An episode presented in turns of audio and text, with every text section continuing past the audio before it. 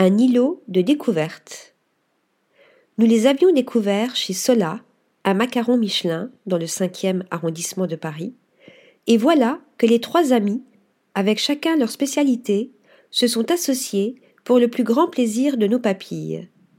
Point d'extravagance dans la décoration, pierres apparentes, table en bois sombre, qui mériterait peut-être un petit twist, mais les mélanges intelligents et étonnants de saveurs nippones et françaises nous émoustillent au point de nous laisser guider sur les sakés, grande spécialité de la maison, et surtout du sommelier et président Yuki Onuma.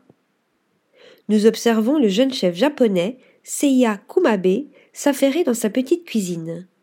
Le velouté de choux chinois, tapenade et champignons de Paris nous interpelle par la justesse de ses goûts, choc délicieux entre les saveurs du Japon et les veloutés crémeux de notre chère cuisine française. Laburi de maquereau, snacké au chalumeau, radis et figues est subtil et très frais. Et que dire du porc caramélisé à la sauce soja et sa laitue tiède disposée sur le côté, plat rassurant ô combien réussi.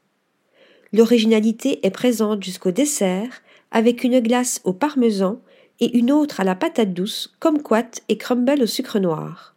Régressif délice réalisé par la chef pâtissière Souméré Onuma.